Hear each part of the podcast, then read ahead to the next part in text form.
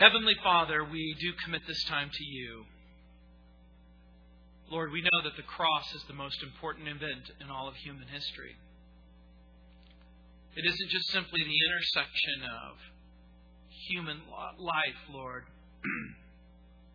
but the cross becomes the place where forgiveness and love and hope and salvation and reconciliation is possible. So, Heavenly Father, we commit this time to you. Lord, we pray that you would prepare our hearts as we walk with Jesus. In Jesus' name, amen. John chapter 19, beginning in verse 16, it says, Then he delivered him to them to be crucified. So they took Jesus and led him away. And he, bearing his cross, went out to a place called the place of a skull, which is called in Hebrew Golgotha, where they crucified him, and two others with him, one on either side, and Jesus in the center. Now Pilate wrote a title and put it on the cross and the writing was Jesus of Nazareth, the King of the Jews. Then many of the Jews read this title, for the place where Jesus was crucified was near the city, and it was written in Hebrew and Greek and Latin. Therefore, the chief priests of the Jews said to Pilate, Do not write the King of the Jews, but he said, I am the King of the Jews. Pilate answered, what I have written, I have written. Then the soldiers, when they had crucified Jesus, took his garments and made four parts to each soldier a part, and also the tunic. Now the tunic was without seam, woven from the top in one piece. They said, therefore, among themselves, Let us not tear it, but cast lots for it whose it shall be, that the scripture might be fulfilled, which says, They divided my garments among them, and for my clothing they cast lots. Therefore the soldiers did these things. Now there stood by the cross of Jesus his mother and his mother's sister, Mary, the wife of Clopas, and Mary Magdalene. When Jesus therefore saw his mother, and the disciple whom he loved standing by, he said to his mother, Woman, behold your son. Then he said to the disciple, Behold your mother. And from that hour, that disciple took her to his own home. After this, Jesus, knowing that all things were now accomplished, that the scripture might be fulfilled, said, I thirst. Now a vessel full of sour wine was sitting there, and they filled a sponge with sour wine, put it on hyssop, and put it in his, to his mouth. So when Jesus had received the sour wine, he said, It is finished. And bowing his head, he gave up his spirit. In this passage, we see the walk to the cross in verses 16 and 17, the wrongdoers on the cross in verse 18, the writing that's above the cross in verses 19 through 22, the wardrobe below the cross in verses 23 and 24, the women at the cross in verse 25, and then the words from the cross in verses 26 through 30. Like I said, my father died this week. And my family and I flew to New Orleans to bury my father in, in the family mausoleum that's on the west side of the Mississippi River. And much of my father's life was spent in and around that river and around the haunts of the French Quarter downtown. And as a small boy, he would go to the farmer's market where he first learned to buy and sell things. He bought and sold produce, and he graduated to selling anything from firecrackers to uh, cars And as an adult, he would buy and sell anything that he perceived to be of value. And any, in other words, if somebody wanted it, he would find it and sell it. And he spent time as a bartender and a car dealer and a nightclub manager in places that would have been very familiar for, for those who grew up in the quarter.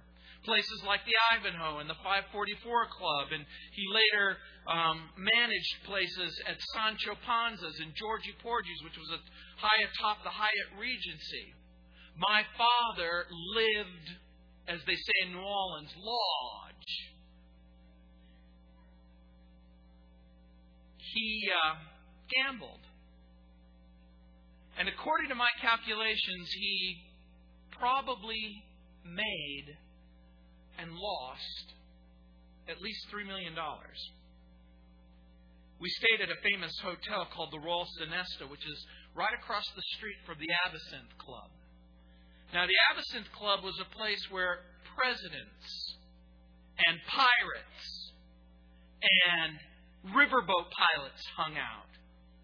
It wouldn't have been unusual to find Andrew Jackson there, and Jean Lafitte there, and Mark Twain there, and they had all gone to the Quarterstone Oak Bar and they drank a very strong liqueur that tastes like licorice on fire. And on Bourbon Street, there are strip joints now, operated by people like Larry Flynt's Barely Legal Club, stilettos, and an odd assortment of jazz clubs and nightclubs and fright clubs. And on one of the wickedest streets in the world, I found a card lying in the street. And I have the card in my pocket. And it says, Warning the back of this card may offend you.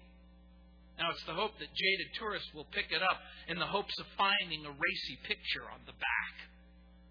But the first few sentences read I know it's something you may not like to think about, but I have a very important reason for wanting to remind you that you are part of the ultimate statistic 10 out of 10 people die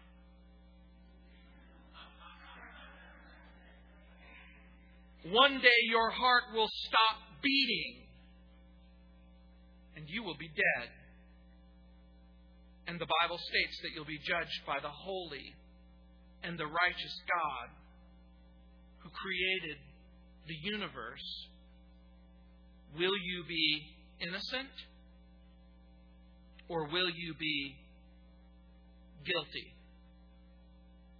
And many people on Bourbon Street, there are tourists. Others, it's just their job to be there. New Orleans is a city famous for saints and sinners and cynics.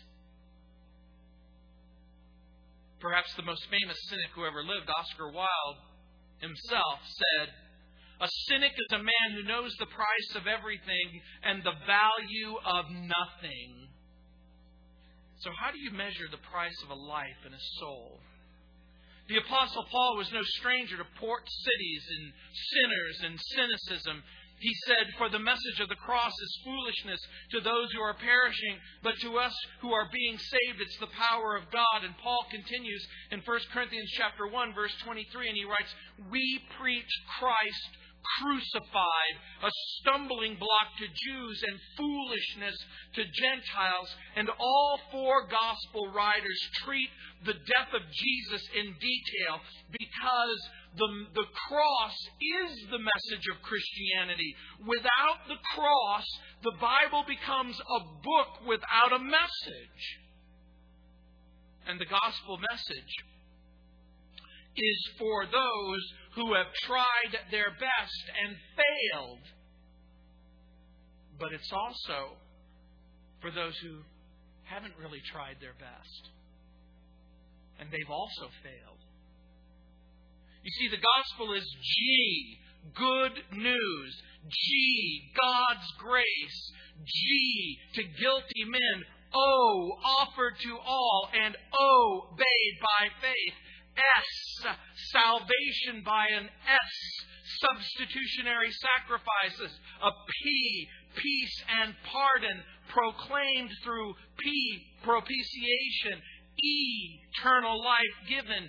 E, everyone that believes, with L, light, and L, liberty, and L, love. For people in New Orleans, you have to spell it out.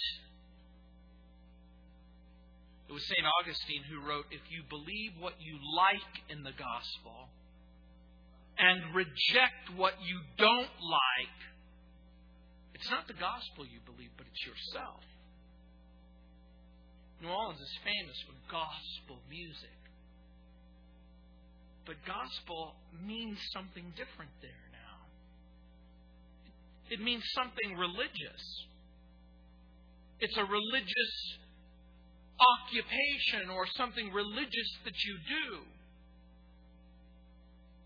You know, my father had a New Orleans style funeral with a jazz band, a tuba, and a trumpet, and a trombone, and a lady came out and she began to sing a closer walk with Jesus. And we walked to the crypt. It reminded me of what we were studying the walk to the cross. In verse 16, it says, Then he, that is Pilate, delivered him, that is Jesus, to them, that is the religious leaders, to be crucified. Then they took Jesus and they led him away. When you see that phrase, then they took Jesus, it meant that a group of four Roman soldiers, it was called a quaternion in the ancient world, this is what happened when you escorted the prisoner away from the scene of judgment. And according to the scholar William Barclay, the routine for execution by crucifixion was always the same in the ancient world, particularly in the Roman world. The case is over, the criminal is condemned. The judge always said, Ibis, ad, crucem. That's Latin for you will be crucified. It's the same kind of phrase that we have in our own legal system when the judge raps his gavel and he says, I have found the defendant guilty. You will now enter into your judgment or into your punishment. The Bible makes it abundantly clear that the soul that sins, it shall surely die. The reality is that every human being who is born on this planet will grow up and will die, and after that will face a true and a living God. And a careful reading of all of the gospel accounts gives us the order of events. Number one, Jesus is taken to Golgotha. That's what it says in Matthew 27 33, and Mark 15 22, and Luke 33 23 33, and in John 19 17. And then Jesus is offered a drink. It's vinegar mixed with myrrh to dull the pain, but then the drink is refused, we find in Matthew 27 34 and Mark 15 23. Then we know that Jesus is crucified between two robbers in Matthew 27 35 and in Mark 15 and in Luke 23 33. And then Jesus utters his first cry from the cross Father, forgive them in Luke chapter 23, verse 34. And then the soldiers divide his garments in Matthew 27, 35, and Mark 15, 24, and Luke 23, 34. And then the Jews mock Jesus in Matthew 27, 39, and Mark 15, 29, and Luke 23, 35.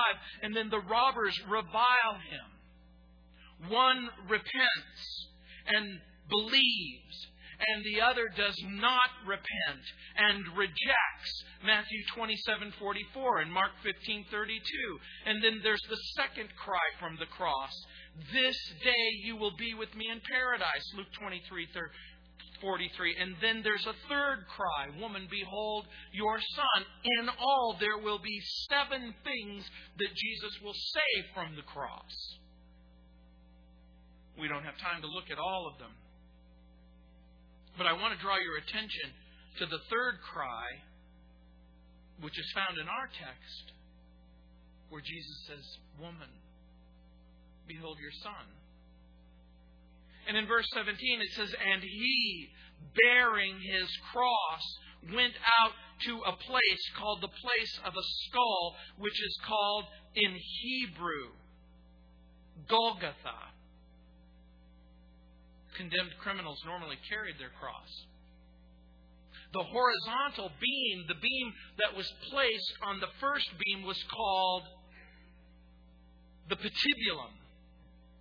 So there was an upright stake, and then there was a cross beam. It was called the patibulum, and they would take that cross beam to the site of the execution.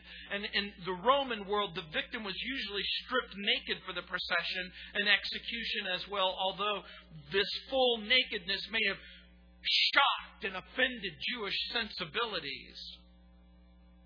And so, for courtesy's sake, they may have allowed the prisoner to remain robed until they come to the place of execution, we know that the soldiers have his clothes. In Latin, the place was called Calvary. And the place must have been outside the city walls because it wasn't lawful to execute a person inside of the city walls. And why was it called the place of the skull? Scholars have debated this for years and years and years. There is a legend that arose that Adam's bones and his skull was placed on this particular place. There was a legend that said this is the place where Adam was buried.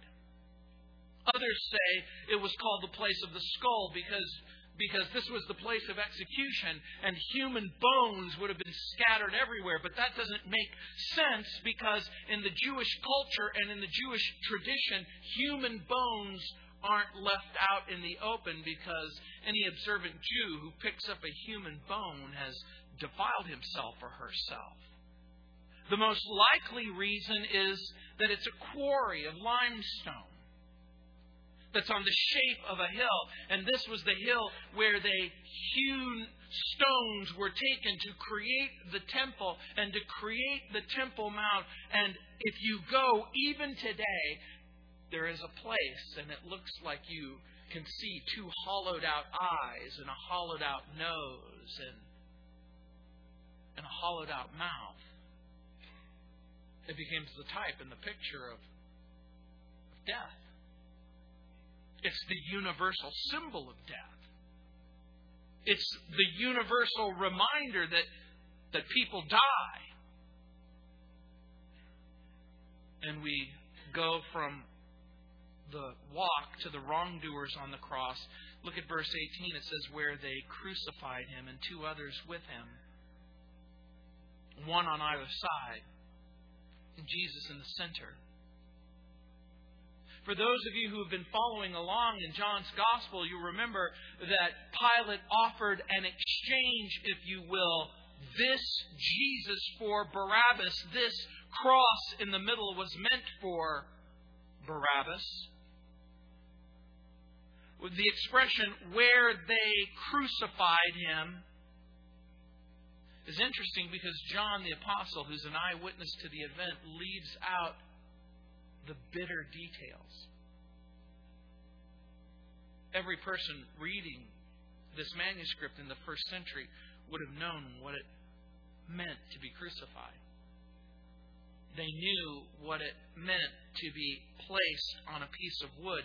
And they would take, first of all, the right hand, and they would bind the right hand, and as they bound it to the piece of wood, they would take a nail, and then they would drive it right through the wrist bone, entering the wood, and then they would take the left leg and attach it to a plate of wood and and hammer the left leg, and while the victim was screaming and writhing in pain. The soldiers would then take the left hand and the right foot and repeat the execution ritual. The early church father Irenaeus wrote a generation later through a tree we were made debtors to God. And so through a tree we have our debt canceled the irony was not lost on him that through rebellion and disobedience we lose, and through obedience and submission we win. The preacher J.C. Ryle wrote, One thief on the cross was saved, that none should despair, and only one, that none should presume. The German martyr and theologian Dietrich Bonhoeffer wrote, quote, The cross is God's truth about us, and therefore it is the only power which can make us truthful. When we know the cross, we are no longer afraid of the truth. And the truth is that there's something dreadfully, dreadfully wrong with human beings the two men who were executed, we learn from the other gospel accounts, were bitter. Both began to revile Jesus. Both began to scream, If you really are who you say you are, save yourself and then save us. And as the day wore on, as the minutes became hours, one of the thieves on the cross turned to Jesus and said, Remember me when you come into your kingdom. He didn't have time to be baptized, and he didn't have time to go to church, and he didn't have time to give tithes at the church, and he didn't have time to bring forth the fruits of repentance, and he didn't have time to look and act and behave like what you and I would normally call a Christian. But Jesus said these words to him. He said to him, This day you'll be with me in paradise. Luke's gospel has him saying in Luke chapter 24, verse 42, We are punished justly. We are getting what our deeds deserve. But this man has done nothing wrong. Max Lucado writes, quote, The essence of eternity through the mouth of a criminal. I am wrong. Jesus is right. I have failed. Jesus has not. I deserve to die. Jesus deserves to live. The scene transitions from the walk to the cross and the wrongdoers on the cross to the writing that's placed just above the cross. Look at verse 19. It says, Now Pilate wrote a title, and he put it on the cross. And the writing was Jesus of Nazareth, the King of the Jews. By the way, that word title appears only here in all of the Greek New Testament and only in verse 20. It's the Greek word titlos, it meant a notice or a sign or an inscription. In the ancient world of the Roman people, sometimes a placard was hung around a condemned person's neck where the crime that he or she was charged with would be placed on the placard. And sometimes they would wear the sign, and sometimes the Roman centurion, who's part of the quaternion, would carry the sign. And here is the picture the Roman soldier holds the placard in the front for all the world to see, and there is a Roman soldier to the right, and there is a Roman soldier to the left, and there is a Roman soldier in back of the condemned criminal. And they would walk in as many public places, through as many public streets as they possibly could, showing the sign and the reason for the execution. Later, the writ of execution would be posted over the top of the condemned person's head. And remember, that's his crime. Jesus of Nazareth. He's the king, the promised king the king who has come, the, the king who just a week earlier the crowds had lined the streets and shouted, Hosanna, blessed is he who comes in the name of the Lord. It says in verse 20 that many of the Jews read this title, for the place where Jesus was crucified was near the city. And it was written in Hebrew and Greek and Latin. And so we know, we know, we know, remember that the place of crucifixion, it was illegal to crucify or execute a condemned criminal within the city walls. And so the place of execution would have been at a crossroads. And by the way, if you go to Jerusalem, even today, on one side of the city walls is, is the road that leads directly to Damascus. And on the other side, there is the, uh, the road that leads to the sea. This is the crossroads. And there are three languages that are spoken primarily Hebrew and Greek and Latin. This is the language of business and the language of government and the language of religion. As a matter of fact, there was an ancient saying that the Greeks gave us culture and beauty, and the Romans gave us law, and the Hebrews gave us religion. But nothing could be further from the truth. In Jesus, we have beauty, perfect beauty, perfect obedience, and perfect friendship with God. In Jesus, we see the law and the prophets thoroughly fulfilled. Supreme, supreme thought about Jesus is he is the exact and perfect representation of everything that God really is. It's not a mistake that it was written in Hebrew and Greek and Latin.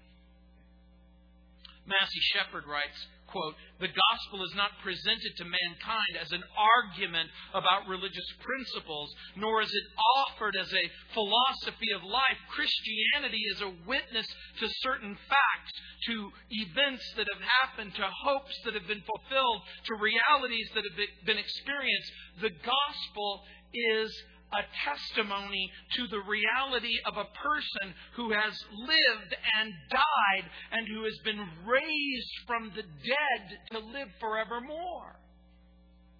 Christianity isn't simply a way of life, and it isn't simply a worldview, a way of looking at the world. It is that and more. It's the testimony of a real life lived and in verse 21 it says, Therefore the chief priests of the Jews said to Pilate, Do not write the king of the Jews, but he said, I'm the king of the Jews. As a matter of fact, in the original language, it leaves the reader with the impression that, that the religious leaders repeatedly demanded that Pilate take the, the, the, the sign down, the emphasis being, take it down, take it down, take it down over and over again like a child pestering their parents about something that they really, really want over and over and over again. They kept pestering him. The religious leaders want the kingdom of God, but they don't want the king. Have you ever prayed a very common prayer? Maybe you grew up in a religious tradition where it wasn't unusual for you to pray, our Father who art in heaven, hallowed be thy name. Thy kingdom come, thy will be done. And perhaps you prayed it every day. Our Father who art in heaven, hallowed be thy name, thy kingdom come, thy will be done. And you pray the prayer for the kingdom to come, but you don't want the king in your heart.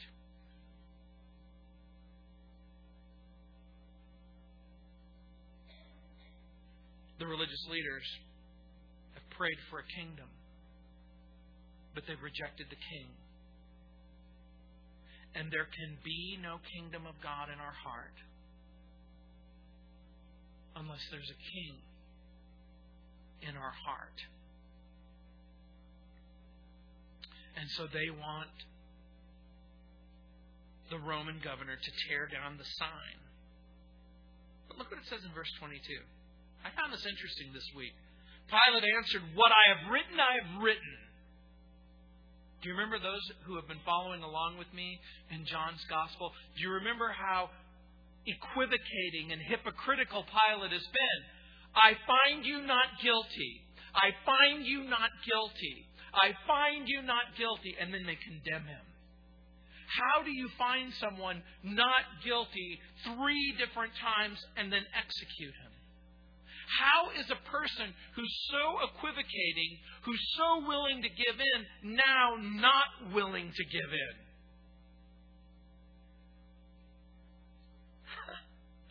Doesn't that remind you of your parents?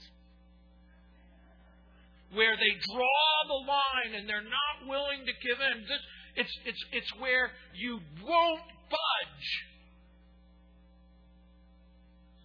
on things that don't matter.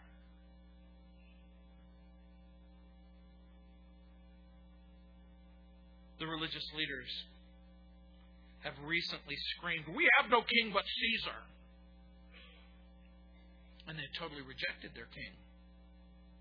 And this same Pilate, weak and equivocating about the trial, is now stern and unyielding. He was unsure about sentencing this prisoner to death, but now he's certain about the inscription. What I've written, I've written. And then we see the wardrobe below the cross. Look at verse 23. Then the soldiers, when they had crucified Jesus, took his garments and made four parts, to each soldier a part. Now you understand about the four soldiers. Each soldier gets a part and also the tunic. Now, the tunic was without seam. It was a single garment woven from the very top to the very bottom. The word translated tunic is chiton. The NIV, I think, translates this undergarment. But every self respecting Jew would have worn five pieces of clothing, and I'm going to talk about that in just a moment. Look at verse 24 before we get there. They said, therefore, among themselves, Let us not tear it, but cast lots for it, whose it shall be, that the scripture might be fulfilled, which says, They divided my garments among them, and for my clothing they cast lots. Therefore the soldiers did these things you see, one of the perks of the job of executing criminals were, was the soldiers got to divide the criminal's wardrobe. Can you imagine being a police officer and, and if you if you were the officer in charge of executing the criminal, you got all of his estate? Hey, yeah, we're going to divvy it up. Now, again, like I said, every self respecting Jew wore five articles of clothing. Do you know what they were? His shoes, his turban, his girdle. Go ahead and laugh. Yes, guys wore a girdle back in those days. No, it's not the kind of girdle that girls wear. It's a sash that a Jewish man would tie around the center of his robe. And so, shoes, turban, girdle, or a belt or a sash, and it was usually ornate, his tunic, and his outer robe. And so to cut the, the outer robe into four pieces would have been a complete waste. And so, oddly enough, one soldier almost certainly got his shoes, and one soldier almost certainly got his turban, and the other soldier received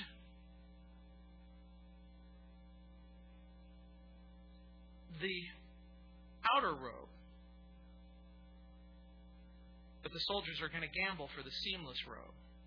You know, there's a legend that Mary made this robe for Jesus.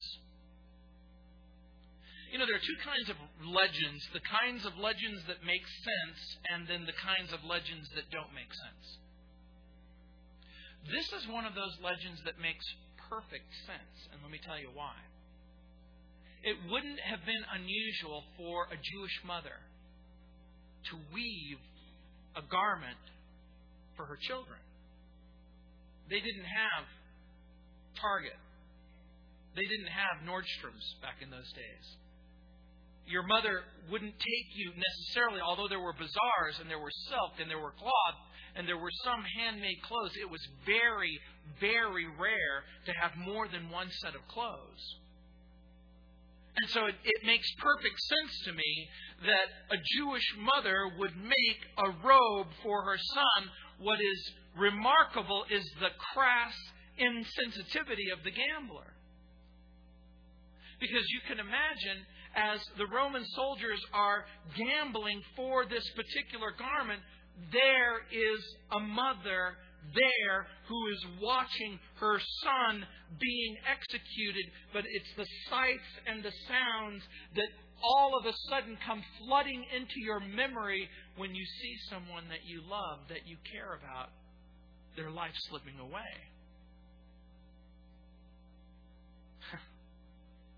My father had a love hate relationship with gambling. My father used to say, You got money, you funny. You broke, you a joke. My father would say, Gambling is a sure thing of getting nothing for something. Isn't that ironic? It's a sure way of getting nothing for something.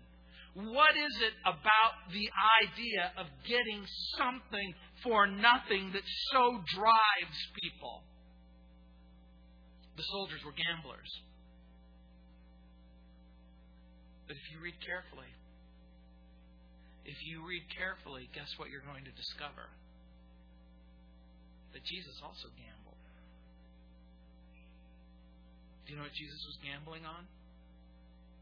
Jesus was gambling that everything that his father told him was true. Jesus was gambling that all of the prophecies were true. Jesus was gambling that the reality of this life and that his death was meaningful and that he would be raised back to life. Jesus is placing everything on red.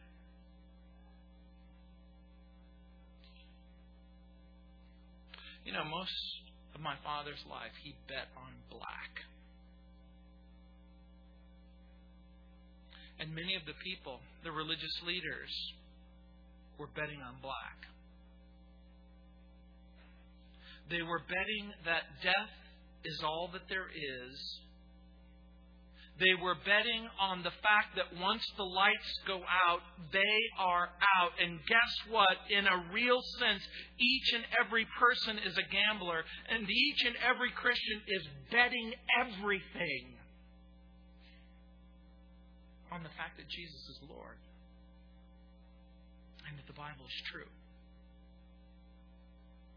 and that the cross saves sinners. Long ago, there was a man named Studdert Kennedy who wrote a poem based on a biblical scene. There was a very famous painting of Jesus hanging on the cross, and the Roman soldiers gathered underneath that cross, gambling for this particular garment. He wrote, quote, and sitting down, they watched him there.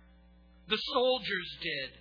There, while they played at dice, he made his sacrifice and died upon his cross to rid God's world of sin. He was a gambler, too, my Christ. He took his life and threw it for a world redeemed.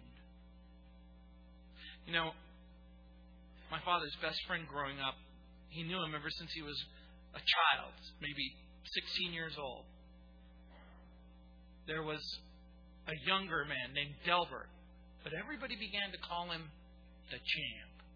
You know, my father's friends had very colorful names, like Joe the Plumber. This is before the election, Joe the Plumber. Like Fat Tony Bone like CC. I go, Dad, why do you call your friend CC? Because he drinks Canadian Club like a fish. And this, Dad, why do you call the champ the champ? And my father said, Because he's the champ. I go, Dad, what does that mean? He's the champ. Dad, when you ask for a definition, you don't usually define the word with the word. Why is he called the champ? My dad said, Because he never lost at cards. He never you can't beat this guy. You can't beat him. He's the champ.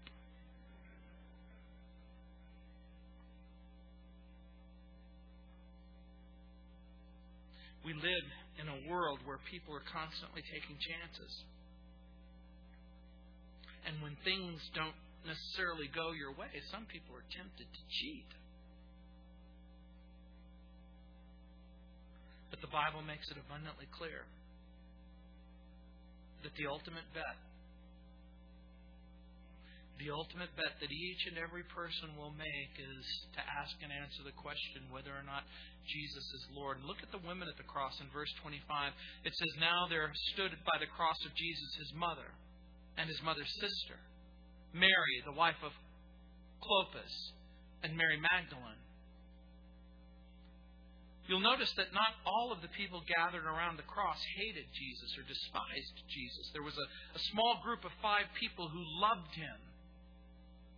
And John mentions Mary, his mother. And now she understands the words spoken when Jesus was still a nursing child. You'll remember in Luke chapter 2, verse 24, when Mary presented Jesus to the temple, it says that Simeon blessed them and said to Mary, his mother, Behold, this child is set for the fall and rising again of many in Israel, and for a sign which shall be spoken against. Yea, a sword shall pierce through thy own soul also, that the thoughts of many hearts may be revealed. This mother who bore this child who ministered to this child, who raised this child, would begin to understand why his life was the way that it was. By the way, four people are mentioned in the text, and of course, John is there, the beloved disciple. Five is an interesting number because it's the number of grace. There were five porches at the pool of Bethesda. Remember where the man was healed? There were five wise virgins who kept oil in their lamp. There were five loaves that fed the multitude. And next is Salome, that's Mary's sister. And Mary, the wife of Clopas, and Mary Magdalene. And you'll notice that all of the Marys in the text have the same name. The name means bitter.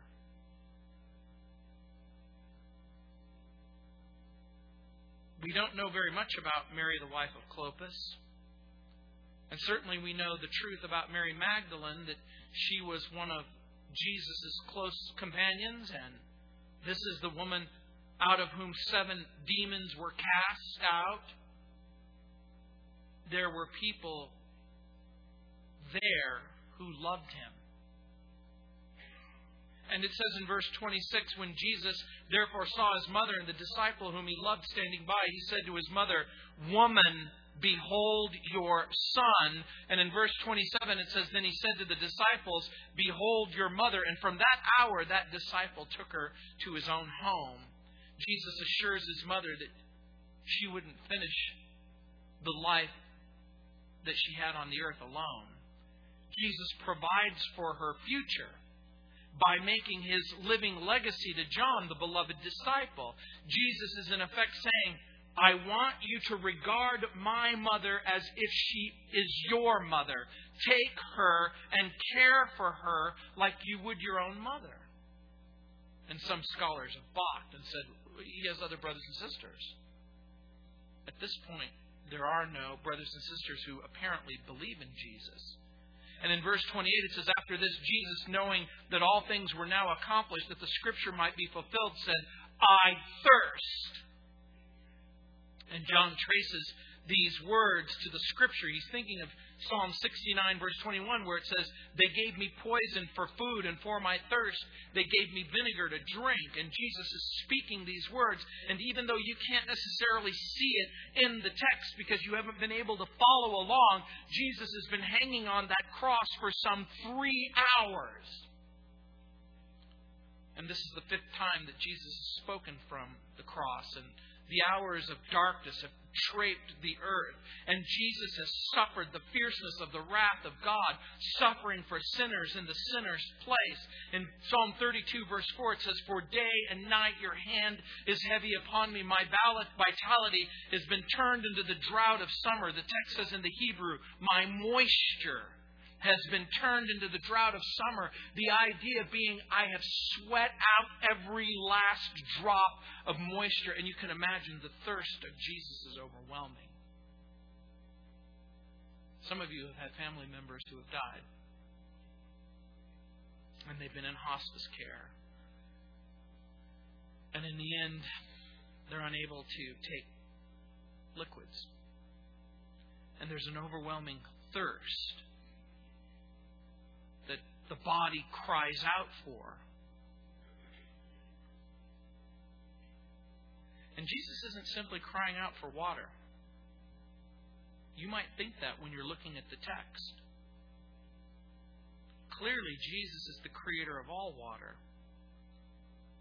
The Bible says that Jesus created everything every crystal clear brook, every stream, every river, every fountain of refreshing water, every single drop of H2O on this planet was made by Him. And the cruel consequences of crucifixion means that the body begins to dehydrate severely. It says in verse 29 Now a vessel full of sour wine was sitting there, and they filled a sponge with sour wine, and they put it on hyssop, and they placed it on his mouth. Every Jew reading this particular passage would see that word hyssop, and their mind would immediately go back to the children of Israel celebrating the first Passover in Egypt to keep the death angel at bay.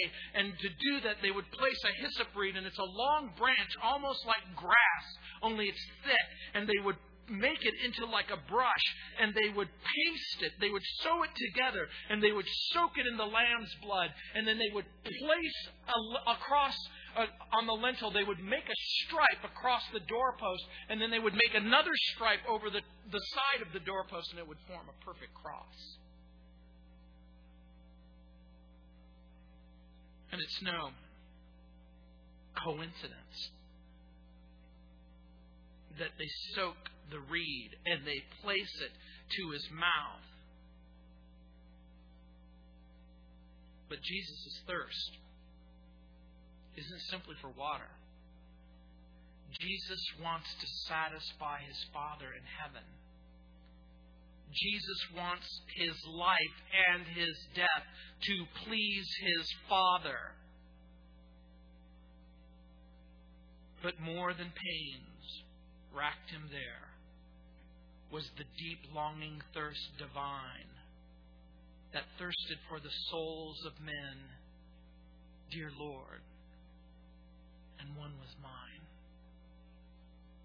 It wasn't simply water that he wanted.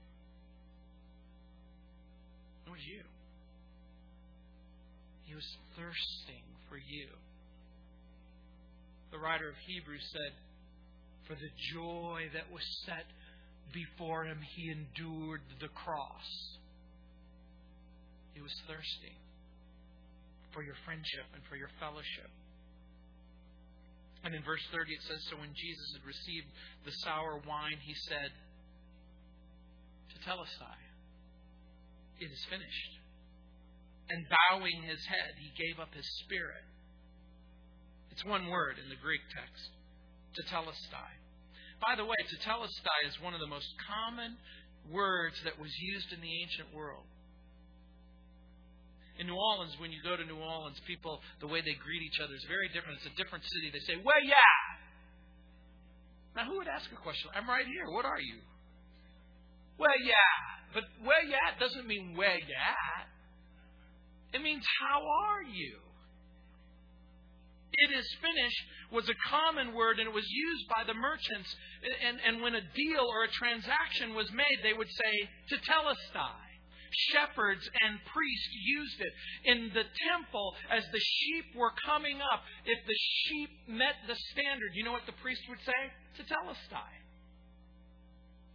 servants when the work was completed, when their employer or the boss said, Have you gotten all of your work done? The servant would present themselves to the master and they would say, Tetelestai. Christ willingly and deliberately gives up his life and he now lays down his life. It is finished.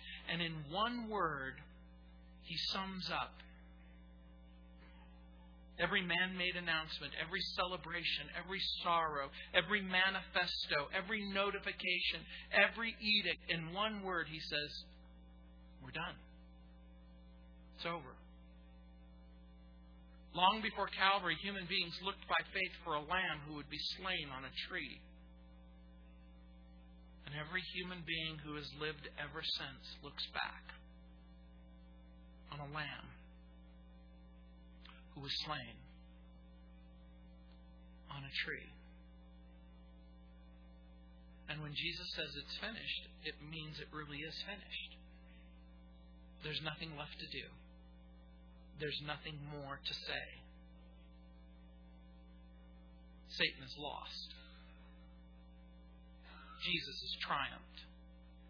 And on the cross of Calvary, the past becomes the present, and the present becomes the future as human beings are saved in the past, and the present, and the future. When Jesus cried to Tetelestai, the greatest person who ever lived uttered the greatest word that was ever spoken that affected more people than any other single statement that has ever been spoken by anyone, anywhere, at any time. Peace, forgiveness, reconciliation has all taken place in a, one single moment. And look at something very, very special. Look what it says at the end of the verse. You might have missed it if you weren't paying attention. And bowing his head. Do you know why that's important? Because the text seems to indicate to us that the whole time his head has been up. His sight has been up. His head is lifted up. His countenance is up. He is seeing all things clearly. Jesus didn't swoon. Jesus doesn't die from the pressure or the pain. Jesus bows his head and dismisses his spirit with supreme composure. The cross didn't kill him. Billy Graham, who is my Facebook friend,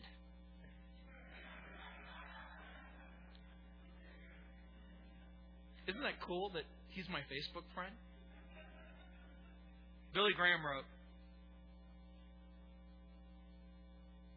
In the cross of Christ, I see three things. First, a description of the depth of man's sin. Second, the overwhelming love of God. And third, the only way of salvation. Someone put it this way God gives us the cross. And then the cross gives us God. Peter Lewis wrote At Calvary, we see what sin deserves and what God requires. Calvary was too terrible to be an option. The suffering involved too enormous to be unnecessary and the sufferer too precious to his Father to have been given over needlessly to such pain. Nothing matters more. And the reason why nothing matters more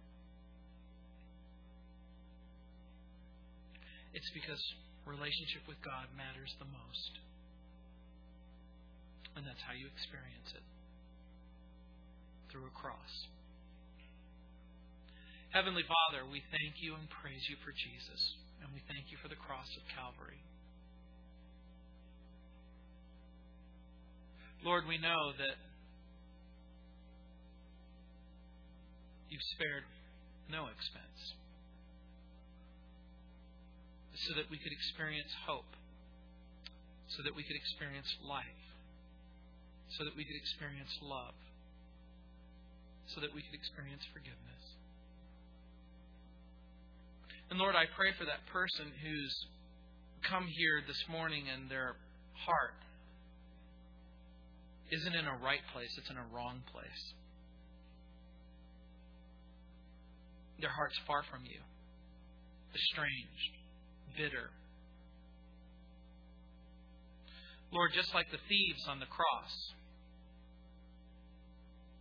one came, one didn't. Lord, we pray that each and every person would come to Jesus. In the knowledge that in Jesus, in the sacrifice of Jesus, there is hope. In the sacrifice of Jesus, there is forgiveness. And there's in the sacrifice of Jesus, there's reconciliation.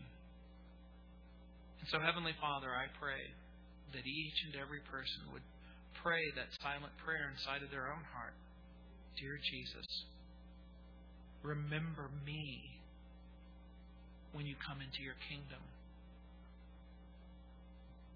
Remember me in spite of my sin, in spite of my rebellion, in spite of my disobedience.